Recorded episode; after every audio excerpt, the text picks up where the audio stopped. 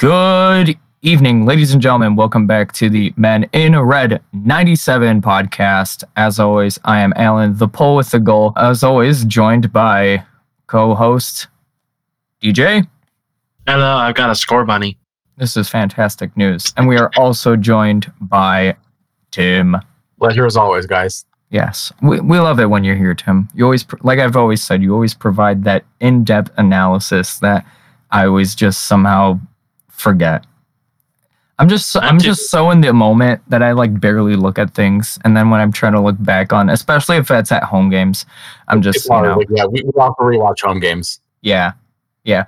When um we thought Matt would be here, but he actually is at the Crosstown Series game at Wrigley right now, He is committing a sin, arguably the deadliest of the sins. which is He's being at a Cubs game. That's well, I mean, it technically. I, it's- I, listen, it's at Wrigley Fields, therefore it counts. I, I, Heretic, heretic Cubby detected. that's- He's in the away supporters section, hopefully, I don't know. Is there? surrounded by greats and uh, other stuff. Well, spending way surrounded too by- much on beer. Surrounded by overpriced hot dogs. Uh, I mean, yeah. Why does he? Have, he doesn't have to go to a Cubs game for that. He can, he can get that at Fire home games. or at or at Comiskey. Honestly, just stadium food in Chicago in general. But we're not here to talk about that. We're here to talk about other stuff that more or less surround the fire. And I wanted to start off with an article, though there's already been a few talking about the new practice or training facility that the fire have started building on the near west side. And um, th- this this writer by the name of Mick Dumke, I don't know if I'm saying his name right, um, is very against it. Um, just by the title, uh, emails reveal how Lightfoot closed a backroom deal to hand public housing land over to a billionaire sports team. That's something that I always, I, I just found funny that across the articles, he always mentions that this is a sports team owned by billionaire, by a billionaire, being of course Joe Mansueto um, basically talking about how um, this was a backroom deal that gave land that was originally owned by the Chicago Housing Authority to uh, the fire, and um, basically saying that this is not good. Yeah. I, so the argument is that I- guess essentially that the fire's practice facility should not be built on that land, which I mean, I'm sure there is a way you could make that argument. I don't think that any of Mick's reporting has so far really reached the actual terminal stage of the argument where it makes sense. I mean, the fact is that housing for people that need housing assistance has been chronically underfunded in the United States for the past 40 or 50 years. And that isn't the fault of, frankly, I mean, anyone other than us collectively, because we all elect the people that pay for those things in Congress. And this is just like another piece where it just seems like there isn't really that much of a point to it, other than the fact that it sort of makes the Chicago Housing Authority look like they don't really know how to do their homework because they were getting assistance from the feds to fill out some of the forms and paperwork they needed to to turn the land over to um, the fire. Which is, by the way, it's it's a lease. It's not actually sold to the team or the fire. It's it's a lease that the Chicago Housing Authority is getting paid a million dollars a year for. So yeah, and I remember there were you know a lot of different um, fire fans and you know people around that had their opinions you know shared about this. Um, like you, you mentioned, Tim, um, that you know this makes it look semi incompetent, but it doesn't make the fire look bad or nefarious. It's you know Right. just because I, I mean again like th- there is this empty parcel of land the, the fact is that there were there was public housing on that land wasn't maintained very well. And because of that it was i mean it was bad enough where at one point it was decided like this is back in the 90s i believe that it needed to be demolished rather than refurbished. And so that happened and the land has been vacant. The cha promised the people that lived on those properties that they would have new housing and they weren't able to deliver on those promises because basically the housing crash happened because the CHA's promise to be able to do that was predicated on the idea that private developers would kick in tons of money to give public housing a boost by doing mixed income developments. And it, I mean, the math never added up. Like it, it just didn't add up in the 90s, but it was this like very like 90s sort of like, you know, one of the things in the Clinton administration that was a big deal back then. You guys are too young to remember this is sort of like government can be small, but we can still accomplish these like progressive social goals at the same time by engaging the private sector in the right way. Then it becomes win-win, and it's kind of a beautiful idea if you believe in capitalism and you believe in progressive social goals. And it, it just didn't work out because it was predicated on this notion that basically that there could be so much money in the private sector that they would be willing almost as a side benefit to build houses for public housing so that the government wouldn't have to do it. And there's a couple of projects that were successful in the world, but like you really need very specific property and like like property situations for that to happen. Didn't happen on mass. It's not going to happen on mass. And that land was going to be vacant until something better came along to use it, unless there was some kind of a change in Congress that we haven't seen in like literally at this point 50 years because this has been going on since the Carter administration in the 19 in the 1970s. Yeah. So I'm like scrolling through the article and it can be a, like a bit misleading like you said that the land technically isn't being sold to the fire rather it's being leased yet the the article's making it seem like it's the other way and the the fire actually recently had um and they did like an uh, uh, they made a video with the president of the ABLA LAC and that they said that they welcome the new facility and that what that is that's the uh, resident advisory council from the the public housing project that was on that land and mm. part of which still remains in the land adjacent yeah so she's a local you. resident that speaks for the people in public housing right there mm-hmm. yeah and that, that they said that this opportunity is going to allow uh, the ABLA and the fire to help the community uh, despite the ongoing failures from the CHA. And yeah, and from what I've read, um, when the article got mentioned in the like specifically in the Chicago Fire Discord, a lot of people have been saying that you know this, they very much tried to give the fire essentially like a bad, you know, that the fire we're the ones being shady yet you know it's this is not a new problem essentially. Exactly. And i mean it, it, and they've been doing that for a while. And one of the kind of interesting things is this is one of the weird ways that you like learn sort of like who who you're talking to on discord and stuff like that because it turns out there's a number of people that are you know public housing advocates or involved with public housing have worked in architecture for public housing and almost all of them sort of have been in favor of the, of this deal. Um, just because again, like nothing was going to be built on that land in the foreseeable future. Like we we've had multiple presidential administrations, you know, however many congressional elections, and money to really change the way that we look at public housing has never been forthcoming in all of that time.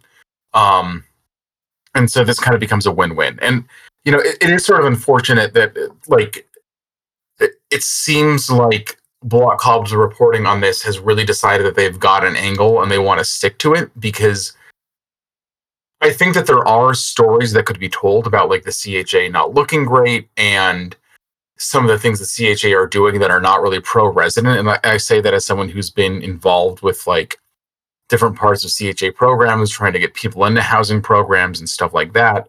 Um, but instead of doing that, they're just sort of like billionaire yeah. Soccer public housing land and like that's sort of the level of analysis that they're willing to get to with this. Mm. it's it's a lot honestly. First of all this article like i'm someone that's not too like i like i understand the whole like the, the issue not just here in chicago but in like the us in general when it comes to housing.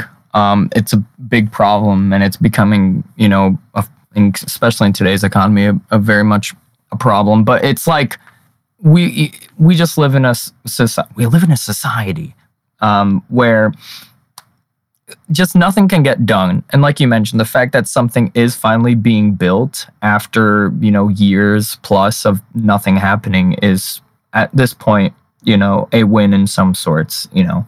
That something is finally be, that land is being put to use and it is going to give back to the community as well. And it's being put to use in a way that one of the things that the CHA eventually pointed out when the feds helped them with their homework is that this isn't becoming a bunch of condos for wealthy people. It's becoming a training facility, which really Mhm. won't affect adjacent property values that much one way or another. You know, it's not like, oh wow, there's this like super nice restaurant row next to us, or oh no, there's this terrible like or industrial facility next to us. Like I feel like the fires practice facility as like a an asset for someone trying to buy market rate housing in the area is just sort of like, Mhm. okay, it's there. Like it doesn't really affect traffic. It doesn't like it just it's very neutral, so it doesn't really support gentrification in the neighborhood, which is one of the things that the CHA pointed out. That Yeah, if that was- was other stuff with land, it probably would have been like a pro gentrification move mhm. given the neighborhood and the dynamics. Yeah, that was that was one thing I noticed that because it's it's true that there's a lot of neighborhoods that are being gentrified. Uh, you look around and you see all these new buildings that are very much not going to be bought by people that you know that need them, rather by people that have a lot more assets. This this isn't the case. You know, this isn't how this isn't like you know really expensive housings. This is you know a facility that is supposed to also produ- provide opportunities and work for people in the community in the area. And I feel like what's disappointing is the fact that the f- I've always mentioned it in the past that especially like when I pass by Mount Bridgeview, good old Mount Bridgeview, driving down Harlem, and it's like, you know, we have a major league team who practices, you know, fairly outside, fairly far away from where they usually play, being at Soldier Field. And just in general, you know, I don't know what goes on too much inside of the facilities at SeatGeek in Bridgeview, but it's like when you look at other teams that have a proper training facility and stuff like that, it's like it's it's it's just unappealing. And I've always I've always thought about it, especially in the last few years when you had like bigger names like Wayne Rooney and and you know Bastian Schweinsteiger, of course, or like Zlatan. That was like you know these are big name players that have had such a career, and they're going they're they're probably driving down Harlem to to to uh, to SeatGeek and whatnot. So it's it's like yay we have a training facility, but it's like you know at what cost? And it's I, I'm basically not trying to let this get me too down, you know, because that's what the article kind of was like. It was trying to really put people put the whole idea of the training facility at the near west side. Put try to put them. Yeah, I'm sorry that I'm. I've got I've gotten to that right, exactly. rambling So, state. It's, it's one of those things where, like, there's been a lot of stories about people not investing in the city of Chicago, particularly since the pandemic. And we here we have Joe Mansueto who is deliberately doing that. And, and you know, I mean, again, it's a way that like there are going to be people that are working in that facility nine to five every day. There's going to be trainers. There's going to be people maintaining the facility. There's going to be the like culinary staff and stuff like that.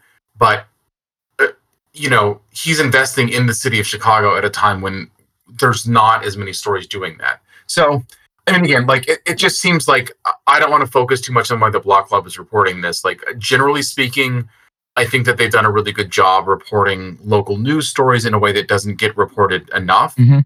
and in a way that's sort of what Men in Red has tried to do to try to make sure that the fire have good coverage, so that the stories about the fire, about the people around the fire, um, get told in a way that that is really appropriate for the interest of the story and because there was a passionate community around it. So in that way, I think there's a lot in common. I, I, I just think that the reporting around this has sort of been lacking and some of the analysis around some of their the reporting hasn't been there. Um, but regardless, as it stands right now, I mean the facility is still ongoing. There's a lawsuit pending, but it, it hasn't halted construction or anything like that. And it still looks like the facility's uh, slated to open sometime next year. So, Yeah. you know, it's good for all of us. Yeah. All right. Uh, DJ, you've been a bit quiet. Do you want to add anything on that, or Uh, no. Okay, that's that's perfectly fine. In all honesty, the way I think of it is, it's Chicago.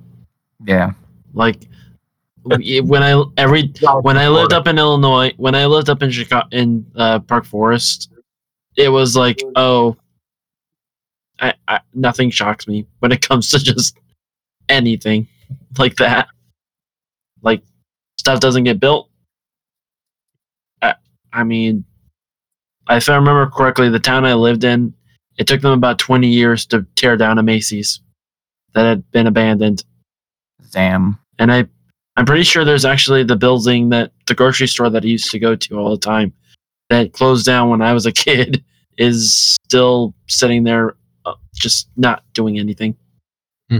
Yeah. So, no, nothing shocks me with things getting postponed and not being built or not being turned down. Yeah, I mean, just So- like anyone that who's anyone that travels using like the CTA can also attest that that's there's even though right now they're doing a lot of work in terms of renovating or updating, it's still fairly behind. So yeah, I, I can agree on that. All right.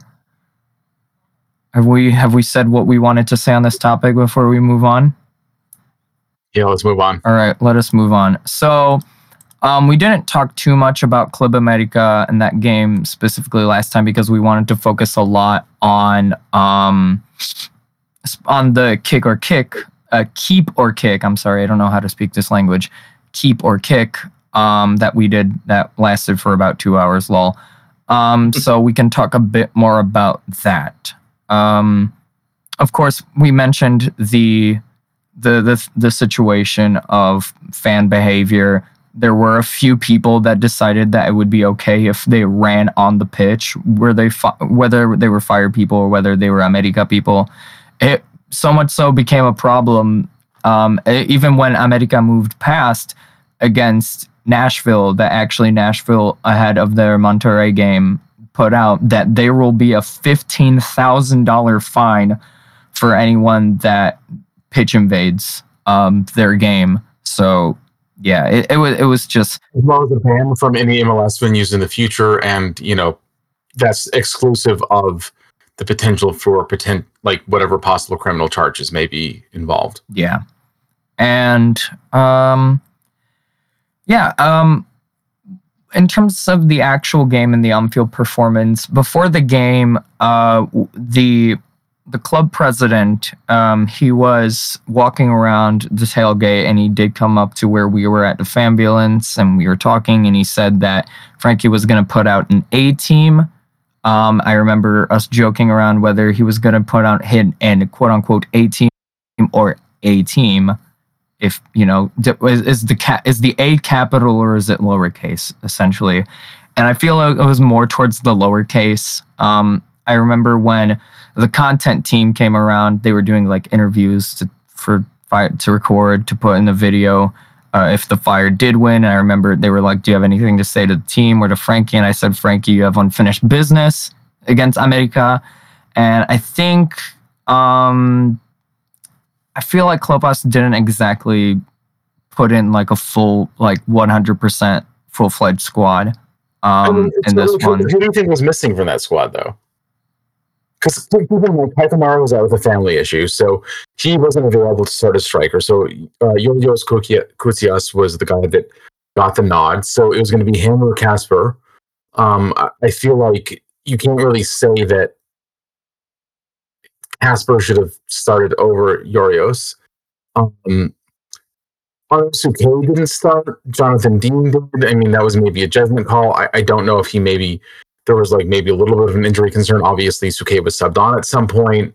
Um, Jairo Torres started instead of Maren Haile Selassie, which I mean, again, like Maren had just played 90 the, the match before. Like it, it wasn't a bad squad. I don't think. Like I, I don't necessarily think that that would have been the squad I necessarily would have chosen. But I mean, I think that it was a decent job.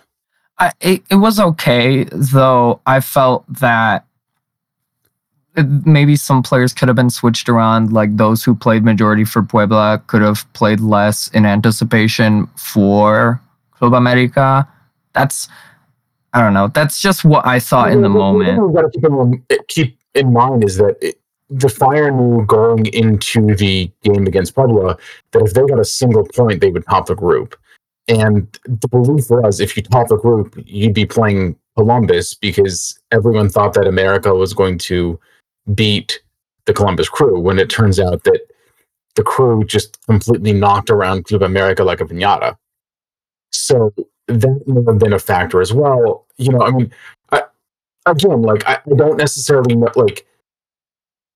Yes, you could say like maybe like Maren Haile Selassie should have played differently. Um, like maybe like Jairo shouldn't have started. Like there, there's like quibbles you can make, but I think on the whole it was a pretty solid lineup. It just and, and to be honest, like I don't think that they really did a bad job, all things considered. Like there was a goal that was called off.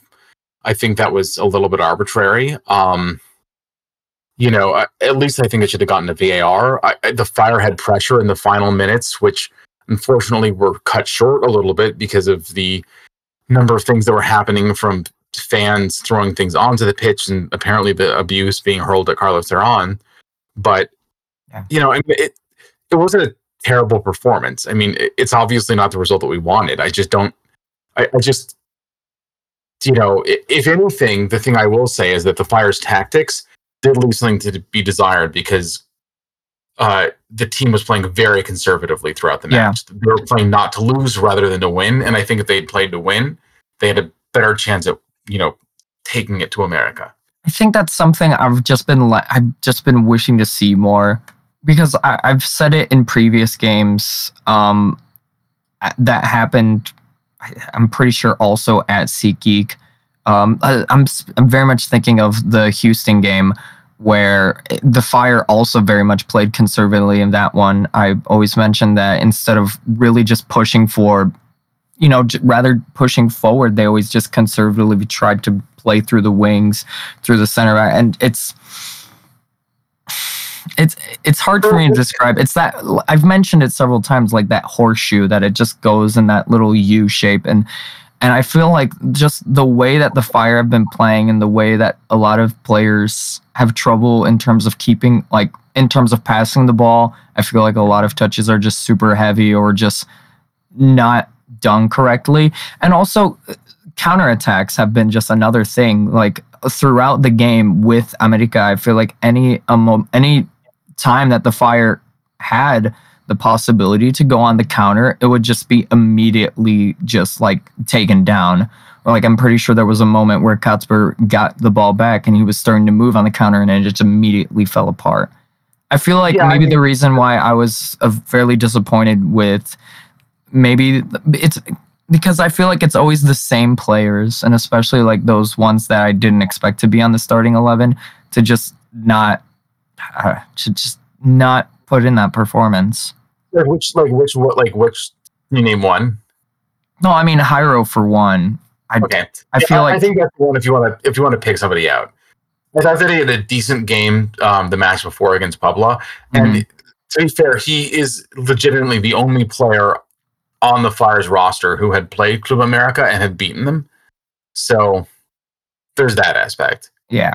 I, I mean, like Klopas is a vibes guy, but the other thing to get to your other point, you know, Jiggly said this like for a guy who played as a striker in his professional career, when he's coaching a game, he plays a very conservative brand of football when it comes to matches that are highly competitive. And I mean, we saw that. I mean, that's really the way that the you know Montreal Impact at that point played when he was coaching them against Club America back in the CONCACAF Champions League final.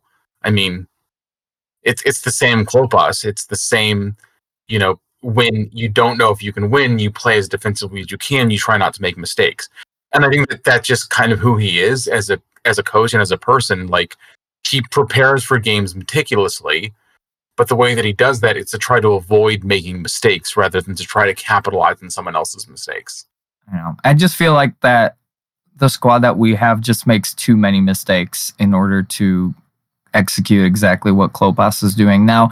Well, because I I can attest to like how well the Fire have been playing in terms of those wins that we had in the month I was gone in Italy. Because there were wins and I would watch highlights and I would see, you know, you know, moments of of brilliance essentially of like players being at the right place of the right time and I, you know, coming back and the Leagues Cup started, you know, in those games, I didn't see exactly much of that. And then, like against Minnesota, was very on and off. Like we had those moments where, yes, people are at the right place at the right time, but then they would just shut off. And I feel like they've just been more and more shutting off. And like when I would watch the Fire play against Puebla and watch them play against America, it's like, is this the same team that won, what, five out of six whilst I was gone?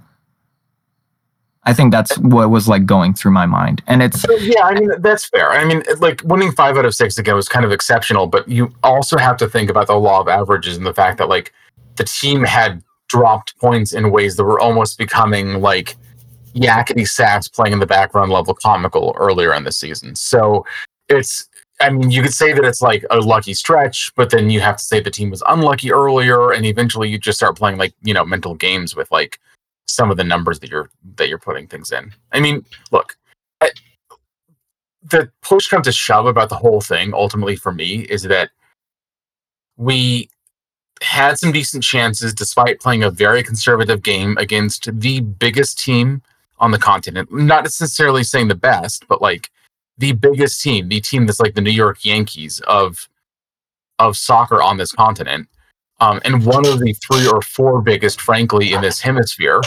And we lost one nothing off a game that it, it feels like we weren't really in it to win it, but at the same Mhm. time, we had some good chances and really could have won it.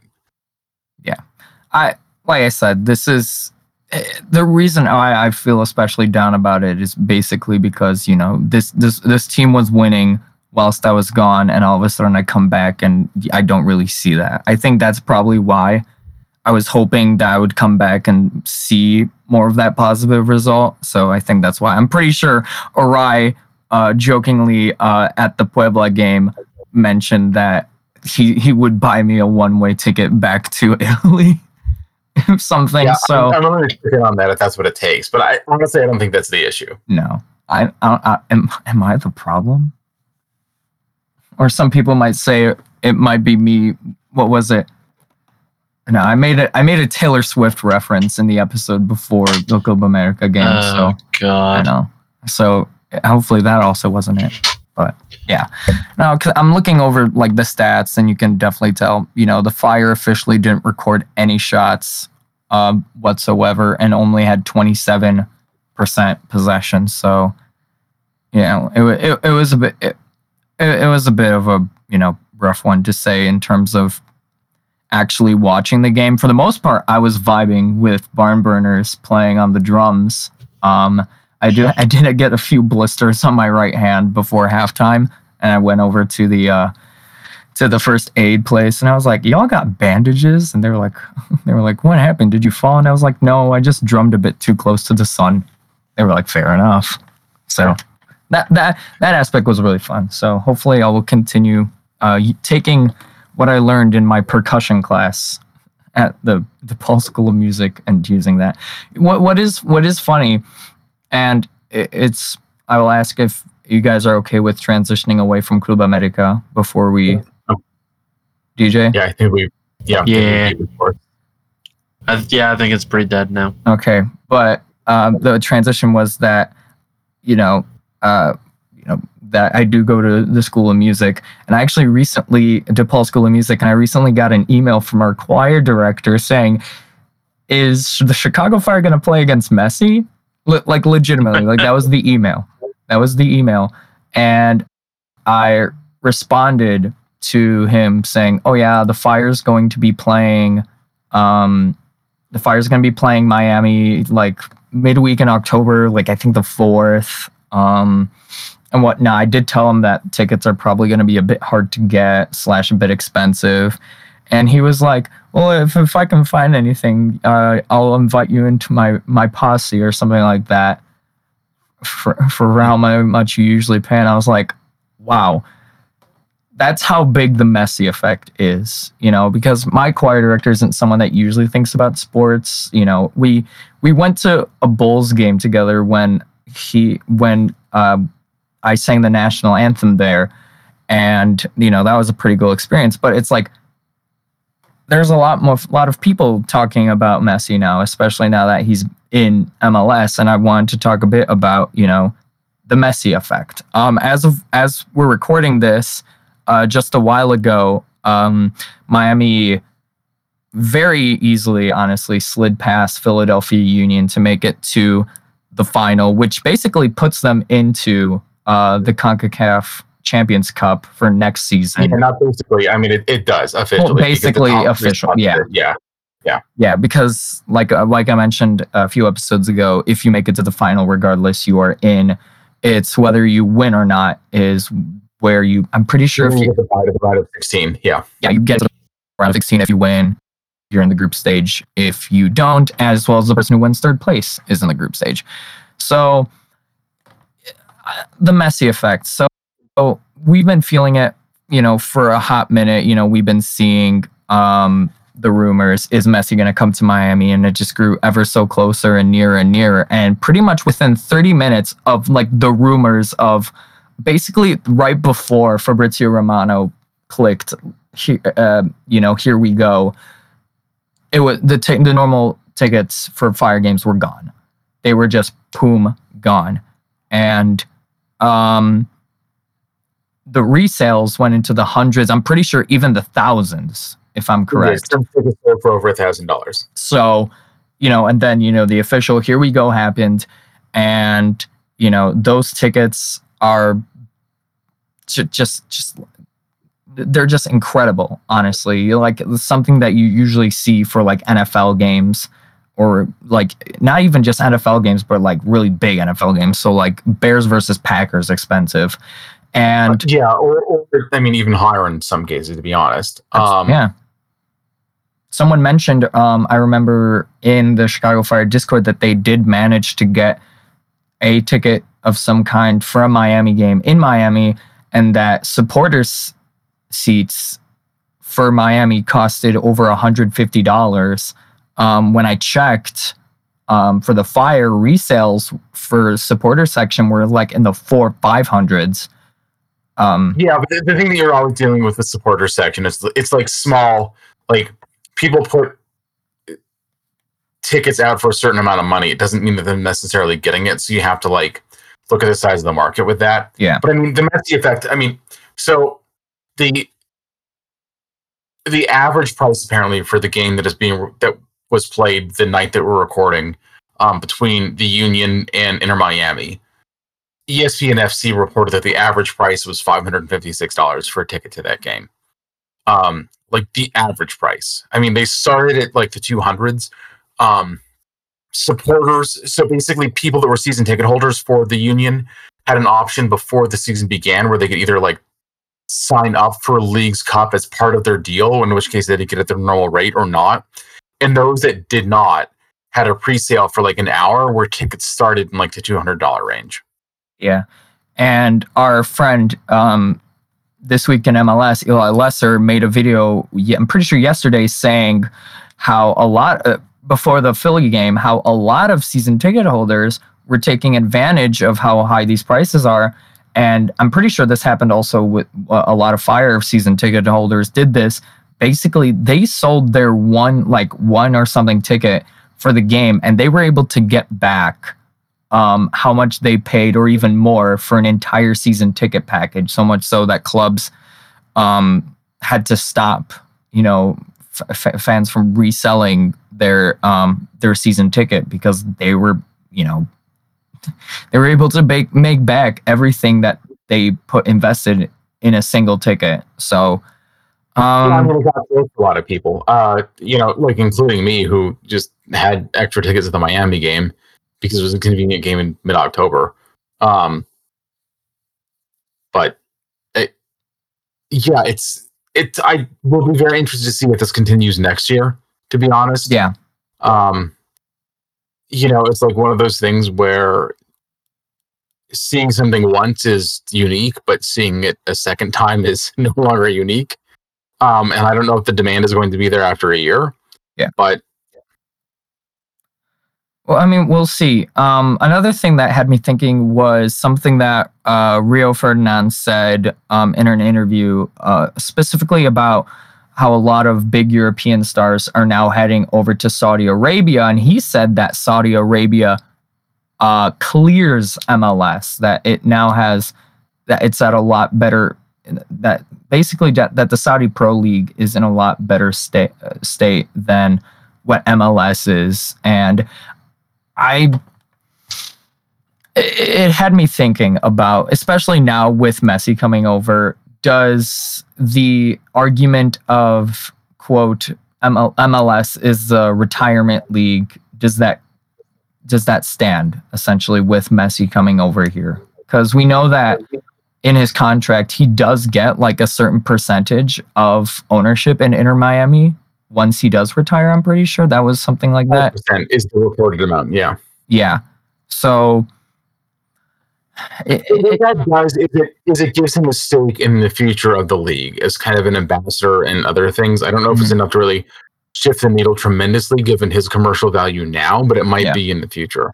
I think is the bet. Yeah. And, and, the other thing is like in terms of MLS being a retirement league, uh, there was a reporting in the Athletic that I think it was like something like fifteen percent of the minutes in MLS over the past season were played by um, players that were 21 years or old or younger, which was higher than it is in any of the top five. So it's either a retirement league or a nursery league, but like it can't be both at the same time, right? No.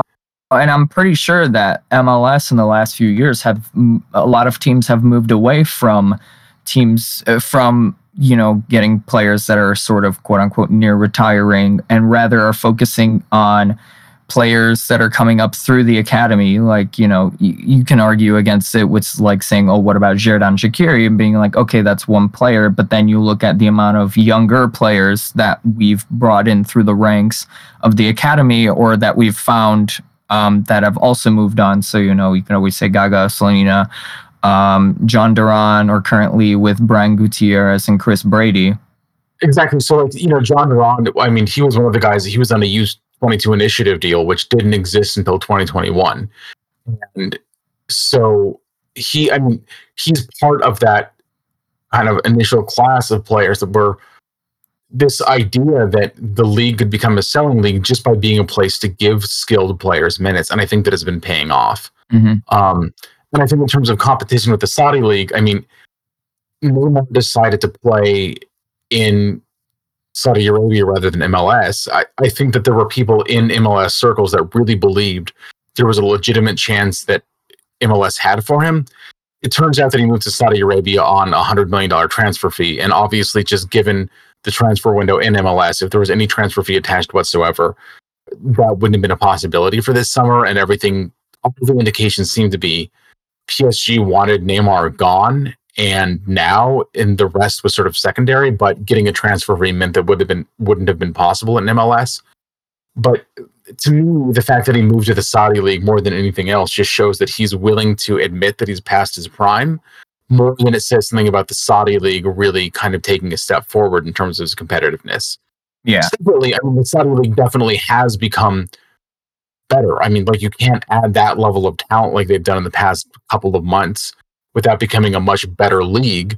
But it's still the thing is it's it's like planting a tree in in sand rather than in soil that has been like sort of built up to be fertile for it, right? Like MLS floundered for a while in the initial years, but eventually the ship was righted, and now you've got things like academy programs and soccer specific stadia that have been built and stuff like that. And you've got this organic support. So like not only does MLS have this tree growing above the ground, but it's got those roots below the ground. Yeah. And Saudi League, I mean, it's a ton of money that's being invested, but like that could go away in six months, a week, or a year, or a couple years, and there could never be another major European signing in the Saudi league. I mean, like, I mean, look at what happened with the Chinese Super League. You know, that was a league that invested in a few players, gave them heavy contracts, and it's not relevant anymore. And I was wondering whether uh, basically whether Saudi Arabia is going to be the same thing. Like, are they going to take what they get from these big European players and start investing in their own players, their own teams, their own like their own system, or whether they're going to continue thinking that with getting these relevant, still relevant players, that their league will be relevant. So, And I think that, like, to be fair, like there is a big difference between the Saudi Super League and what's been going on in Saudi Arabia. Saudi Arabia really has invested in the domestic game in a variety of ways. Like they made the World Cup for the first time in 1994. Um, I- don't think that China has ever made us the senior men's World Cup. Um, and they've continued to invest in the league domestically since then. And just the scale of of the money going into Saudi Arabia dwarfs the amount that the Chinese Super League ever invested. So it's a it's a different scale, and there has been a lot more investment in Saudi Arabia in the past, and there probably will be. And the thing in Saudi Arabia is that it's getting su- it's supported by the state. It is Yeah. explicitly state supported. And the issue in China, I mean, and ironically, I've never lived in Saudi Arabia. I, I lived next door in Bahrain for a number of years, and I have a number of Saudi friends. Um, and I lived in China for a while. I mean, you're you're talking about two countries where like the will of the state matters a tremendous deal, and the issue in China was that the Communist Party was sort of circumspect about the notion that these clubs were getting kind of like big and important and sort of distracting people from things. And so they were given explicit orders, more or less, to stop spending that kind of money on something as silly as soccer. yeah. Um, first of all, wow, you're a really well, well, well-round traveled person. That's really cool. Second, um, Nashville just scored against Monterrey again, so it is one 0 for them again as as we speak. And you know because it's like i mentioned we're going to talk about fire and it's like how is Me- messi or like the saudi you know pro league with the f- relevant to the fire and i feel like for me as someone that is you know i'm still young i'm am baby um i'm, i going to finish university in like a year and it's like You're One thing that- Finnish university what in Helsinki, or you're going to finish university. no i'm going to fit i'm going to finish I I'm going to wrap up my time in university or in college in about a year. And I think that's one of the aspects that I liked about mm, specifically about MLS is just that it's, or like, and just in general, like here with the fire, it's that it's affordable and it's something that I can easily invest my time as well as the resources I have. Because I feel like with uh, the reasons why I haven't gotten really into other sports, especially like you know, like hockey or like football, basketball, and stuff like that, is because it's a bit it's expensive to get into, and I just feel like that, that market in the fans as well aren't the same as they are in soccer or because I feel like what's what's beautiful about MLS is that it takes the worldwide aspect and fandom of soccer and football or whatever you call it and just gives that hint of americanism that little little bit of american spice or however you would say to it. And basically i wouldn't want basically I, i'm my fear is getting outpriced you know because i'm already not planning on going to the miami game because i simply don't have the resources to go with that. So y- yeah. I, I feel like that's like my one big thing on it. And it's like you know messi can't do anything about it because you know it, it's it's just who he is. And it's like he made that success of his you know that by his own hands or feet would you we you could even say you know. It, it's it's just weird that now going to fire games you have people you know peddling Messi miami jerseys. I remember at one point after I think it was the Puebla game where I walked up to one and I was like, wow, we're in Miami. And they're like, what? And I was like, we're in Miami. And they're like, no, we're in Chicago. And I was like, then why are you selling Miami jerseys? It's like, just, I, I guess that's, Yeah. I mean, and, and Jiggly, by the way, I'd like to point everyone out Yes. to uh, Jiggly's uh, column on MenInRed97.com where he got in the past two weeks. Actually, he's kind of touched on a couple of those those issues, um, and I think that his his perspectives are really valid and worth reading. Um, and I don't want to try to just like speak for him um, through here, but I think that if you're interested in those topics, uh, I think that they're definitely worth a good read. absolutely. Yeah, no, Jiggly does have that. He does have a, he has an article on Men in Red 97.com. Go check that out as well the other articles we have on there. Um, yeah, that that's basically my like big opinion on it is that I I, I want to see how long this lasts. Like, how long is Miami going to be essentially like the LA Lakers of MLS, where no matter where you are or who you are, you're going to be, you know. So I think that the the question, honestly, to a certain extent, becomes: Are they the LA Lakers of MLS, or are they the Harlem Globetrotters of MLS, and the rest of mm. us are just the Washington Generals? And and I think that they're really two different things and I think that they make people look at the league differently, and I think they do different things for the future of the league. Because it, if they're the LA Lakers, I think that to a certain extent, like dynasties can be good for a league, they can be good for a sport because they give people something to keep on watching and be a fan of. And like, not gonna lie, as someone that's you know not a Miami fan, I, I would hate it, but like that could be a good thing if they're the Harlem Globetrotters, it's an incredibly different story because then it just makes the league look like a joke. Yeah. And and it makes all of us for supporting other teams look like a joke. So I, I think that it becomes an open question of especially when there's discussions, you know, there's rumors that there may be some changes to the way that the roster rules are structured.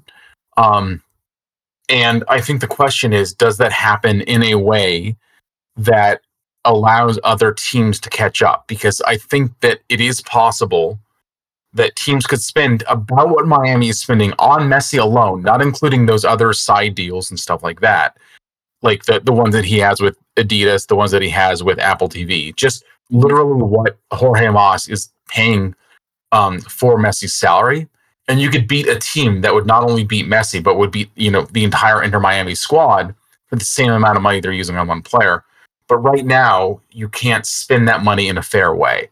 So I guess we'll see how that shapes up. Yeah, yeah. Uh, and I like the way you put it with, you know, whether they're going to be the Lakers or whether they're going to be the Globetrotters. I mean, I recently saw a TikTok that was like MLS fans are probably the most insecure fans out of any of like the major leagues here, mainly because of the fact that we constantly have to deal with just talk from other fans, whether it's fans of the other four major leagues saying that soccer is irrelevant and that no one cares, or whether it's what uh, some people call Euro snobs, people in America that do care about soccer, but only European, um, and saying that MLS is, you know, it's not good and stuff like that.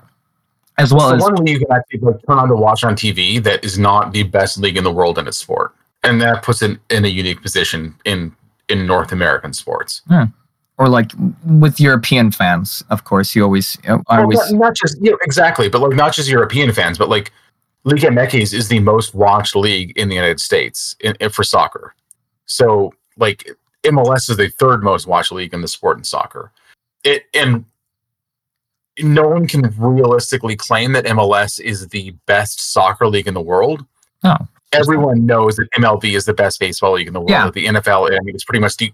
Well, I mean, it's it's that or the Canadian Football League, basically for pro football leagues. Everyone knows the NFL is the best. Everyone knows that MLB is the best. Everyone knows the NBA is the best. Everyone knows the NHL is the best. And this is the one where everyone knows that MLS is not the best, and that puts it in a different position. Yeah, it's it's it's just something that has been really just scratching my brain in, in, in terms of you know what what what pro what prolong effect is Messi going to give? Yeah, I think that's an open question because it really could be, you know, uh, it's easy to look back and not realize this, but in a way, David Beckham did kind of save MLS at a time when it was still flailing. I mean, it wasn't just David Beckham. Like before that, really, I mean, as much as we don't like AEG in Chicago because of what they did for the you know fire selling them eventually to Hauptman and and they were always like the the second child in in terms of their priorities. But like they owned six teams at one point in MLS like the, the league had technically failed at one point. And then they were brought back basically from the dead resurrected. Um, and it grew stronger but it wasn't really that relevant and until David Beckham came. And then that got the league back on local TV show because like you know it, before that your team didn't make the news if they were playing the LA Galaxy, but suddenly they were playing David Beckham in the LA Galaxy and they did. Yeah. Um, and that was just fundamentally a different thing. And I think the question is, does does Messi help the league take the next step, or is he a flash in the pan, or is he even kind of step backwards that just cements this idea of this place where like good players kind of go to retire? Yeah. DJ, do you want to say anything about that? But before you do, I just wanted to mention that there's a Monterrey player that's shirt number is 207. That's what? I does just got multiple tweets about this. That's not legal in most North American sports, by the way. it's just barely legal in Liga MX. That's so funny. I just, Mm. I just, I looked because I saw the subboard only showed the number five, and I was like, what? And then I saw the bag of the shirt, and I was like, wait a minute, that's one digit too many. So, anyways, DJ, um, Mm. y- you've been fairly quiet tonight. Uh, do you have any profound thoughts? Did you want to say about this? I'm going to pretty much say right now, Messi joining MLS is going to be one of the best signings in the league's history. At the end of the day, the best player in the world coming to he, it's basically like Pele in the NASL. Yes, the NASL folded a few years later for other reasons, but Messi coming basically is forcing the league to say, okay, we've got to update our policies. We've got to update the roster we've got to update the salaries. we've got to update all of this because clubs now need to compete with Messi. They can't just compete with Jesus Ferreira and a bunch of other guys. You got Lionel Messi in this club now. You got a club that has three of the best players in the world in their primes. You need to update the roster cap. Yeah. And at this point, And the question is, how does that happen? Because Jorge Mas, the in- owner of Inter Miami, has been one of the guys that was pressing for liberalization of the roster rules. But as far as we can, t- I mean, the the Jordi Alba deal seems questionable whether or not he went from making twenty million dollars a year last year to making under one point six in MLS on a TAM deal. But um, other than that, I mean, it, it just seems like everything does look like it is complying with the roster rules. Um, I get the feeling is, I get ahead. the feeling that a good chunk of it is that he basically told them, listen, I'm not going to pay you much this year, but we're getting updated next year no matter what. So Yeah, I mean that technically wouldn't be I mean that wouldn't be legal under the MLS. Like it, he is under contract through next year, and he can't be paid that much more because it's amortized over the length of the deal. What there's rumors about what happened with, um, with uh, Ibrahimovic when he came. Like that Zlatan came and was on a TAM deal at first, but eventually he was able to buy his boyhood club in Sweden for we don't know how much money because it was owned by the same people. So like, was that a sweetheart deal? Um, but I mean, other than that, though, Inter Miami was built using current roster rules more or less. Maybe you have to squint and like have to suspend disbelief a little bit. Um, the thing is, like, there isn't another Messi that another team can sign. Like, however much they want there to be, like, there's one Messi. And so I think the question is, does it just do we go more towards the same, like more DPs and stuff like that, that probably end up helping teams like Miami or like one of the L's um, more than anyone else, or do we start liberalizing the rules and and then actually allow for a more realistic sort of like roster spend? Because as it stands right now in MLS, the average for like number nine center forward makes 150% more than the average center back. And in the Premier League, it's 33% more. Just to give an example. Money. So- It's always about the money. Exactly. So it's like how the because right right now in MLS the roster rules make it so that you have to spend your money, almost all of it, on a couple of players. Um and it makes for an inefficient roster spend. I, mean, I think that we've seen that like what's happening in the League's Cup notwithstanding, it in the CONCACAF Champions League and now Cup, um, year after year, where teams that spend significantly less than the MLS teams on their roster on the whole end up having better results. And part of it is that they're in midseason form when the MLS teams are in early season form. But the other part of it is they can spread it around the way that they want, and MLS teams just can't. Mm. Yeah. What a it, it- MLS in terms of like roster rules and like how teams spend their money always s- s- s- still it's still got my head in a twist. I mean I'm Miami good. I'm a nerd about it. Like that's the thing. Like I love mean, it, and that's why we love you being here. Frustrated. Yeah. that's why we love you being on the show because you can definitely go into detail about stuff that I definitely can't talk about. And it's like Miami's already been pushing in terms of the roster things before Messi. I mean, what they had that whole situation where they technically had four DPs at one point, Five. five. DPs at one point. They were hot with two, and then they were like, "Oh yeah, we're gonna look into this," and they found one more.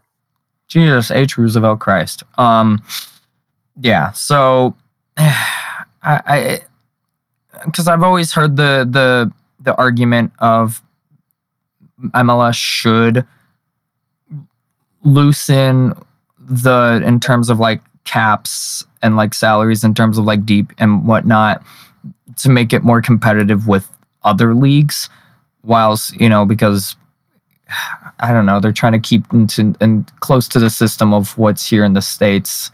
That it's supposed to be a bit more Well, it's a fair. simple way to do that, though. Like you do what other leagues do in the, in the United States, where you can have a roster floor and a roster ceiling.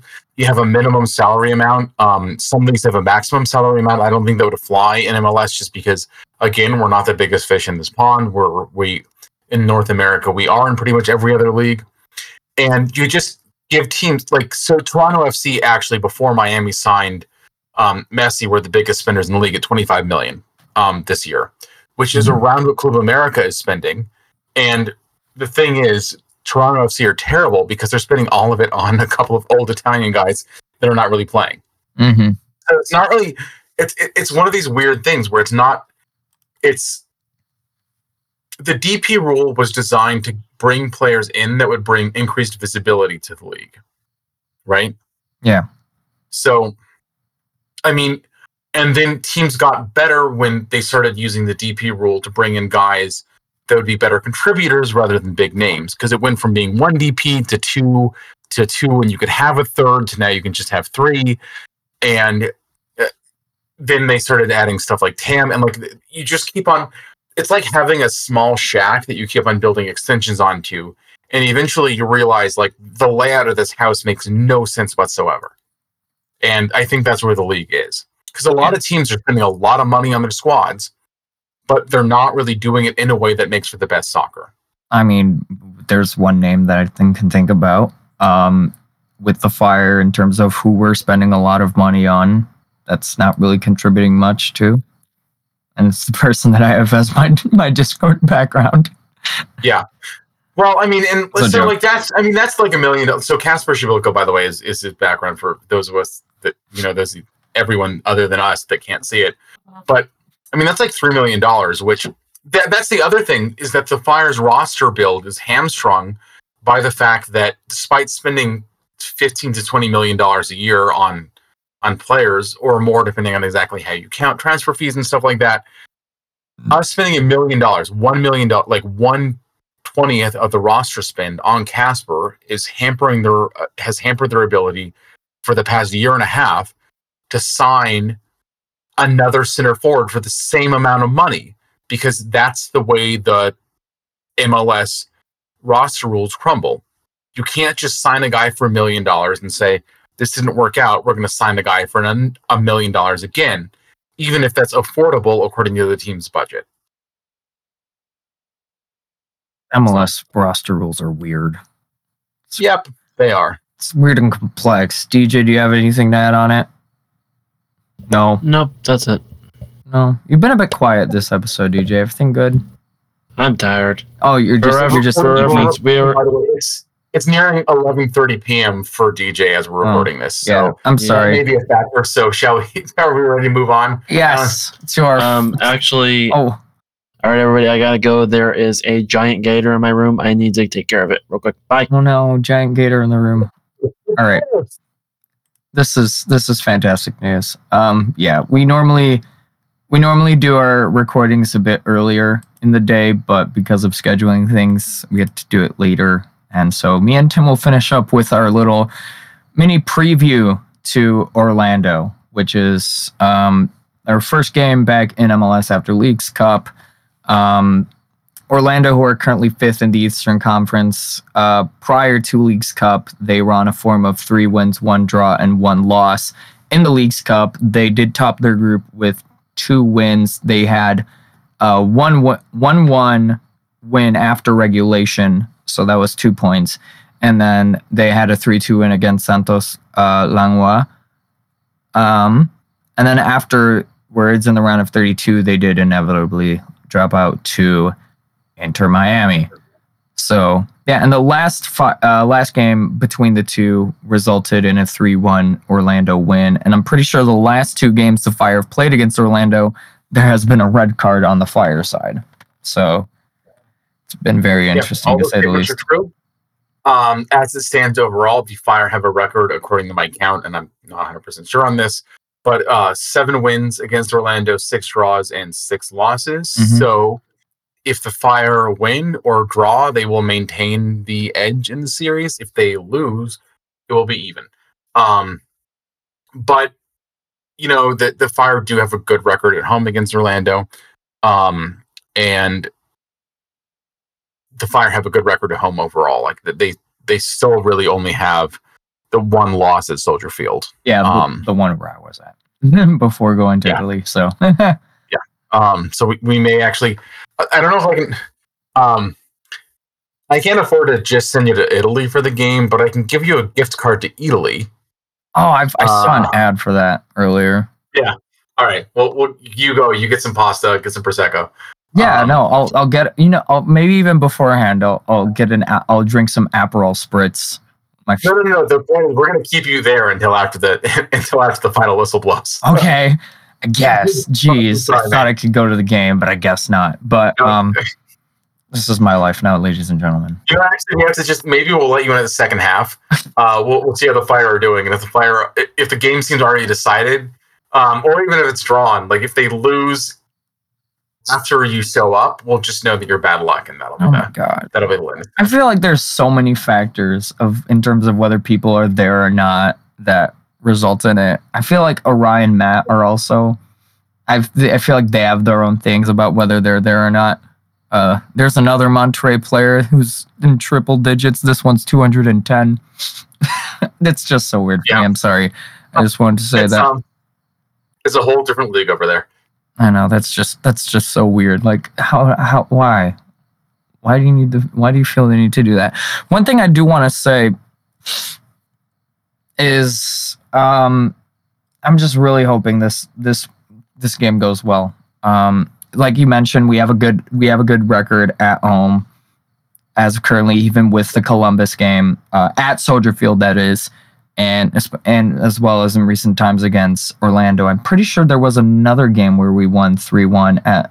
I think I remember there being a, three one win for the Fire at Soldier Field a while back. So I do remember that. Yeah, and I mean the fire. So at this point, the number of points that you need to get to the playoffs varies every year, and and obviously it looks like Miami is going to be making a hard charging run from last place in the East to potentially playoff contention. Which, if they push themselves up, that means everyone else has to get pushed up. Either it just raises the bar a little bit, but as it stands right now, most years historically, the Fire would need to get about one point per game in their final 11 games to make the playoffs, which I mean, a, a, point per game is the you know Fire's record. Um, you know, historically in 2020, 2021. So that's not a lot to be asking. But then you start actually breaking it down game by game, and you realize that like you need to get some wins. You need to win at home. You need to not, you know, get blown out away, and that starts adding things up together. Yeah. But getting a win, their first game back, does a huge amount for really solidifying the team's position going forward. It just takes pressure off the rest of the season because the Fire have five remaining home games. Um, one of the games is against Inter Miami. One of the games is against New England, who currently sit second in the East and second in the league. So just the the ability to win that first game back really does make the rest of the season simpler and just takes pressure off. Yeah. Um, and it does seem like a winnable game for the Fire, to be honest. Um, like Oscar Pareja's squad is is a good one. Like they they play an interesting brand of soccer. They they they attack pretty well, but they definitely have flaws as a team. And I think that right now, like where they are, fifth in the East, like that basically seems like the best version of themselves in a way. Like that, like that just seems like they're close to their ceiling. And I think the Fire have been closer to their floor than their ceiling for a long time. Yeah.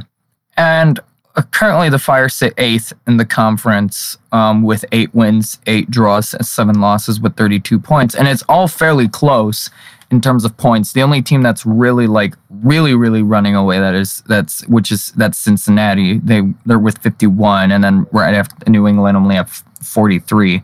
So they're they're really the only ones that are like truly running away. It's fairly close with the other teams. So Yeah, and I mean, like uh, you know, it's it's MLS. Like, I mean, potentially other than Miami, if they keep on playing the way they've been playing, but like even Miami, like they they certainly have flaws. Like the issue with Miami is that they've been able to play a conjurer's trick so far, where they make you focus on like the shiny thing over here and then the shiny thing over there, and then they score on you, and you don't realize the fact that you're still playing against a defense that's pretty porous. Or Um, yeah, I mean, you look at some of the games that Miami have already played. uh, I think this game um, that they just played against the Philadelphia Union, um, Sean, uh, no, uh, gosh, Blake, their uh, the Philadelphia goalkeeper has made a. Andre Blake had, Andre Blake. Blake probably the worst game of his life. Yeah. I mean, it was. I don't know why I said Sean. I was thinking of Sean Johnson Yeah, for some reason. Um, but yeah, and then the game against Dallas, you had the one defender who uh, I think switched sides for Messi's one for one of Messi's free kicks, um, heading it in as if it was scoring against Miami instead it was scoring for Miami. Well, I and that was a draw, right? So like that, that's the question: is that one team has really kind of like been willing because the Union, the game that they played against Miami, and I, I know we just talked about this earlier, but like Mhm. Jim Curtin basically threw out his normal game plan, which is normally very rehearsed, um, to play against Miami, and the game plan they like actually ran out didn't work. The one team that really did play their game to their level well against Miami was FC Dallas, and like that ended up in a draw after 90 minutes. So, I mean, the question is: Are are other teams better than FC Dallas playing Inter Miami to a draw? Is is really the question. Like, can you be as good or better than FC Dallas? I feel like we could. Yeah, I that's the like transitive property of football right there. Um, the transitive. I know. I it doesn't really exist, but I, I wish that it did. Um, back to the uh, back to the Orlando game. I mean, it does seem like a winnable game for the Fire. A win would do a lot for the Fire's prospects for the rest of the season, and uh, August is a pivotal mom- month for the Fire because they have five remaining home games: one in September, two in October. The two in October are within you know a couple days of each other because they play um, Inter Miami, and then I believe that they play New England immediately following that. Um, uh, the Saturday They- following.